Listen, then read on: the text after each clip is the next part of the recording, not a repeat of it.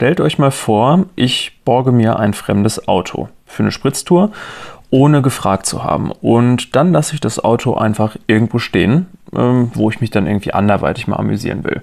Habe ich dann einen Diebstahl begangen? Intuitiv hätte ich sofort gesagt, ja klar, aber hört und staunt. Beziehungsweise, bevor ihr über den Inhalt der Folge staunt, ähm, staune ich jetzt erstmal dafür, was ihr für Ehrenmenschen seid.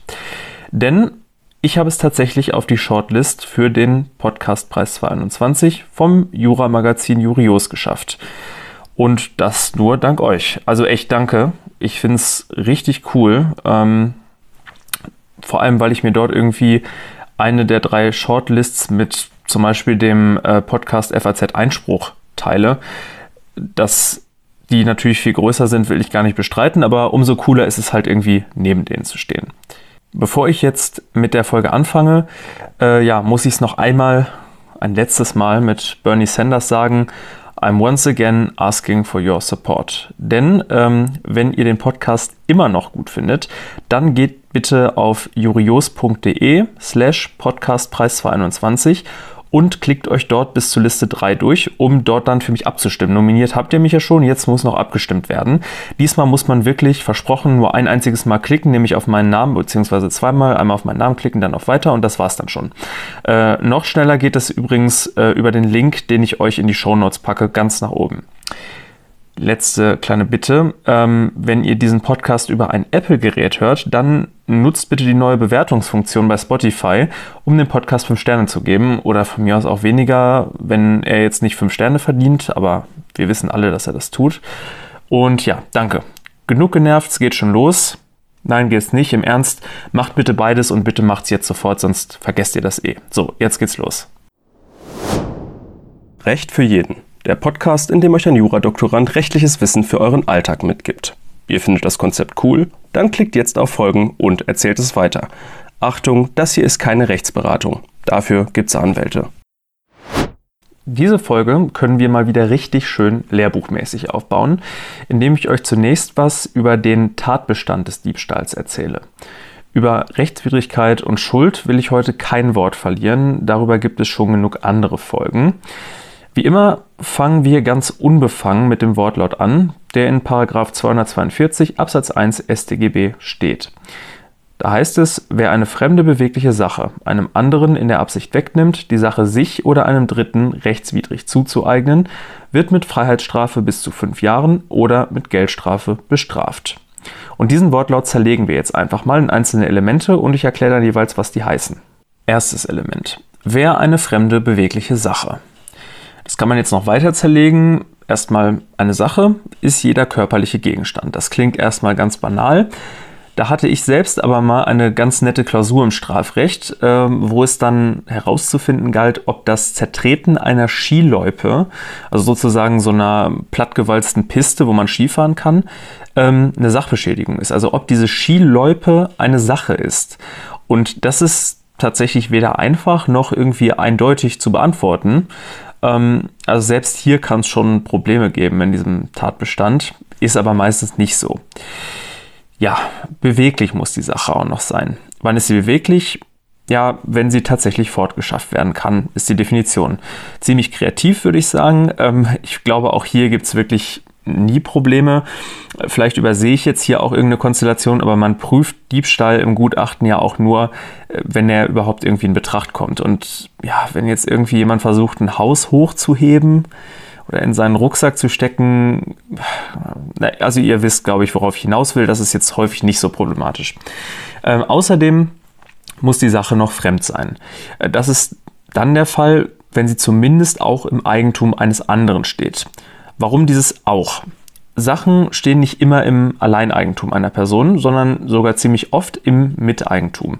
Das ist zum Beispiel bei gemeinsamen Gegenständen in einer W G so. Manche Sachen sind auch herrenlos, das heißt, sie gehören gar keinem. Sachen in Miteigentum gehören auch einem anderen, beziehungsweise stehen auch im Eigentum eines anderen, ähm, egal ob jetzt unser Dieb vielleicht Miteigentümer ist. Trotzdem kann er daran eben Diebstahl verüben. Anders ist das eben bei den herrenlosen Sachen. Die kann man nicht stehlen, denn sie gehören ja niemandem. Es sind keine fremden Sachen. Es gibt dann zum Teil andere Vorschriften. Also man kann mit herrenlosen Sachen nicht einfach machen, was man will. Aber das brauchen wir jetzt nicht zu vertiefen. Das Prinzip sollte verstanden sein. Also fremde, bewegliche Sache halt. In vielen Fällen ist das ziemlich einfach. Das zweite Wortlautelement einem anderen wegnimmt. Ja, Wegnahme definiert man im Strafrecht als Bruch fremden und Begründung neuen Gewahrsams. Gewahrsam bedeutet in diesem Zusammenhang wiederum, verkürzt, eine weitere Definition, von natürlichem Willen getragene Sachherrschaft. Hier gibt es zahlreiche Einzelprobleme, zum Beispiel wie das bei einem Ohnmächtigen ist oder vielleicht sogar bei einem Toten. Auf diese Sache oder auf diese Probleme möchte ich jetzt hier aber nicht weiter eingehen. Es geht im Ergebnis darum, dass man eine Sache mehr oder weniger bewusst kontrolliert und die Verkehrsauffassung einem diese Sache auch dementsprechend irgendwie zurechnet. Und dieser Gewahrsam, bei wem auch immer er bestand, muss dann gebrochen werden. Das heißt, gegen oder ohne den Willen des ursprünglichen Gewahrsamsinhabers aufgelöst werden. Ohne den Willen ist was anderes als gegen. Also gegen den Willen heißt, er kriegt es mit und will es nicht. Ohne den Willen heißt, er kriegt es nicht mal mit, hat also keinen positiven Willen, dass es geschieht. Ja, es muss aufgelöst werden, ohne oder gegen den Willen. Ja, und außerdem muss der Gewahrsam dann eben neu begründet werden, nicht aber unbedingt beim Täter selber übrigens. Das dritte Wortlautelement kommt jetzt gar nicht aus dem Diebstahlsparagrafen selbst, sondern aus Paragraph fünfzehn StGB. Den muss man immer dazu denken, wie viele Sachen aus dem allgemeinen Teil. Da steht drin, strafbar ist nur vorsätzliches Handeln, wenn nicht das Gesetz fahrlässiges Handeln ausdrücklich mit Strafe bedroht. Was Vorsatz ist, habe ich ausführlich in der anderen Folge erläutert und will das heute nicht wieder tun. Hört euch zum Beispiel gerne die Folge zu den Berliner Rasern an, Folge zwei ist das. Ansonsten als ganz knappe Auffrischung, Wissen und Wollen der Tatbestandsverwirklichung ist die Kurzfassung, was Vorsatz sein soll. Das heißt, man muss wissen und wollen, dass es sich um eine fremde, bewegliche Sache handelt und man muss wissen und wollen, dass man sie wegnimmt. Ganz easy eigentlich. Das vierte Wortlautelement: in der Absicht, die Sache sich oder einem Dritten rechtswidrig zuzueignen. Kurz die Zueignungsabsicht. Diese Absicht gliedert sich nach herrschender Meinung in eine Aneignungsabsicht, das heißt also die Absicht, den Gegenstand zumindest vorübergehend dem eigenen Vermögen zuzuführen, und einem sogenannten Enteignungsvorsatz. Letzteres heißt, wie ihr wisst, jedenfalls wenn ihr in der Vorsatzfolge aufgepasst habt, zumindest billigendes in Kauf nehmen, und zwar in diesem Fall dessen, dass die Sache ihrem ursprünglichen Eigentümer dauerhaft entzogen wird.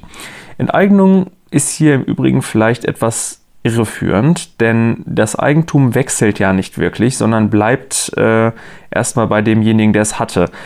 Es muss ja auch nicht die Sache dem Eigentümer weggenommen werden, aber ganz klar, also damit man da nicht durcheinander kommt, man bleibt natürlich Eigentümer, wenn einem etwas geklaut wird, zumindest erstmal, ähm, denn das wäre ja irgendwie ziemlich merkwürdig, wenn man Eigentum begründen könnte, indem man einfach was klaut. Ja, und das Ganze muss auch noch rechtswidrig passieren. Damit haben wir in Kürze den Tatbestand nochmal: fremde, bewegliche Sache, Wegnahme, Vorsatz, Zueignungsabsicht. Ja, wie sieht es jetzt mit unserem Beispielfall aus? Wir leihen uns ein Auto und geben es einfach mal nicht wirklich zurück. Gehen wir es durch. Zunächst brauchen wir eine fremde, bewegliche Sache. Ein Auto ist ein körperlicher Gegenstand, das überrascht uns wahrscheinlich nicht, und der kann auch tatsächlich fortgeschafft werden. Man kann sich ja schließlich reinsetzen und damit wegfahren. Ähm, zudem soll jetzt das Auto in unserem Beispiel einfach mal nicht allein unserem Täter gehören. Das heißt, es ist dann auch fremd. Wir haben eine fremde, bewegliche Sache. Die muss der Täter jetzt jemand anderem wegnehmen. Das heißt, er muss Gewahrsam brechen und neu begründen. Wie sieht das jetzt aus mit dem ursprünglichen Gewahrsam? Könnte man jetzt nicht sagen, derjenige, der sein Auto abstellt, hat keine Herrschaft mehr darüber und somit auch keinen Gewahrsam? Klar, könnte man sagen, tut man aber nicht, und zwar aus folgendem Grund. Man spricht hier vom sogenannten gelockerten Gewahrsam. Grundsätzlich verbleibt demjenigen, der sein Auto irgendwo abstellt, insbesondere dann noch abschließt und auch nicht vergisst, wo das Auto steht, ein Rest Sachherrschaft über das Teil. Das wird niemand bestreiten. Also andere können auf das Auto nicht ohne weiteres unbegrenzt einwirken. Ohne Schlüssel wird es zum Beispiel eben schwer reinzukommen, geschweige denn wegzufahren.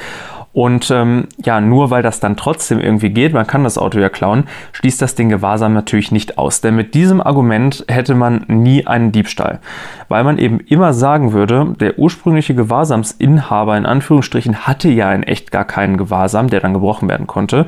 Das könnte man ja daran sehen, dass man ihm die Sache wegnehmen konnte. Er hatte ja nicht die Sachherrschaft.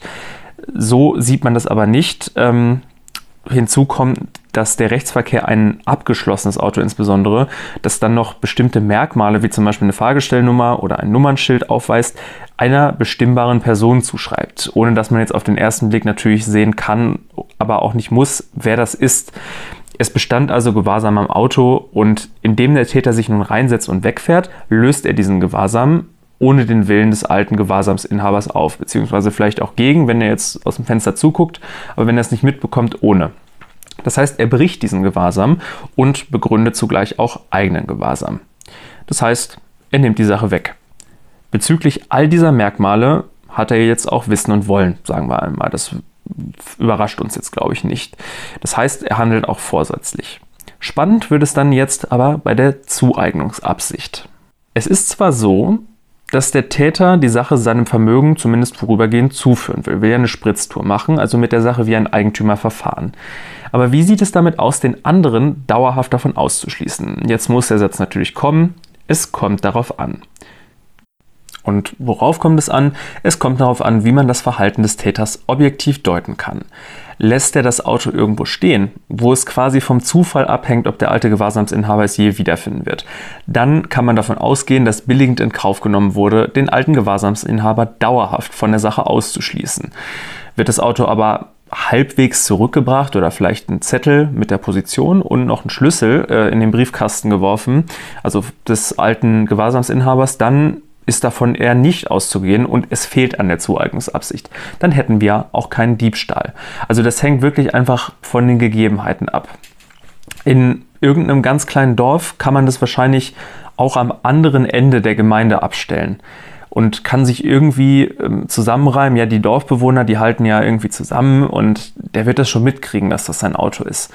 In New York kann es ja im Zweifel je nach Straße wahrscheinlich reichen, das Ding eine Querstraße weiter abzustellen, wenn es da so von Autos wimmelt, dass man eigentlich davon ausgehen kann, jo, das findet der niemals wieder. Oder gar, es wird offen stehen gelassen in irgendeinem schlechten Viertel, wo man sich sicher kein, sein kann, der nächste macht gleich die nächste Spritztour damit. Also Einzelfallfrage, aber wie gesagt, wenn es nicht so ist, keine Zueignungsabsicht, kein Diebstahl. Aber stopp!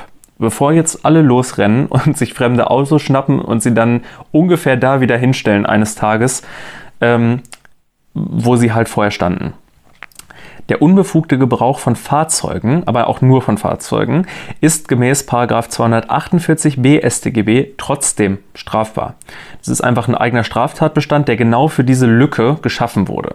Ansonsten ist allerdings die sogenannte Gebrauchsanmaßung straflos. So, mit diesem Wissen, aber bevor ich euch meinem kreativen Outro überlasse, denkt dran, fünf Sterne bitte und vor allem für mich abstimmen bitte bei diesem kleinen Podcastpreis, den es da jetzt gibt. Und zwar bitte sofort. Ähm, und wenn es euch nichts ausmacht, dann sagt es doch bitte auch euren Freunden oder eurer Familie. Vielleicht schickt ihr den Link einfach mal kurz in eine Gruppe. Wie gesagt, ist ganz oben in den Shownotes. Ich danke euch herzlich und ja, vor allem auch für eure vergangene Unterstützung. Guten Rutsch. Ähm, ja, frohe Weihnachten, dafür ist es jetzt zwar gerade, wo ich das aufnehme, noch nicht zu spät, aber in dem Moment, wo ihr es hört, wird es zu spät sein. Deswegen, ich hoffe, ihr hattet schöne Weihnachtsfeiertage. Die Folge hat euch gefallen? Dann klickt jetzt auf Folgen und erzählt es weiter. Über meinen Linktree in den Shownotes gelangt ihr auf meine Instagram- und meine TikTok-Seite. Dort erwarten euch regelmäßig Infoposts als Bilder oder Reels bzw. Clips, Quizze zu den Folgen und natürlich die Möglichkeit, zu allen Themen eure Meinung zu sagen oder mir unkompliziert Themenvorschläge und Kritik zukommen zu lassen. Möge das Recht mit euch sein.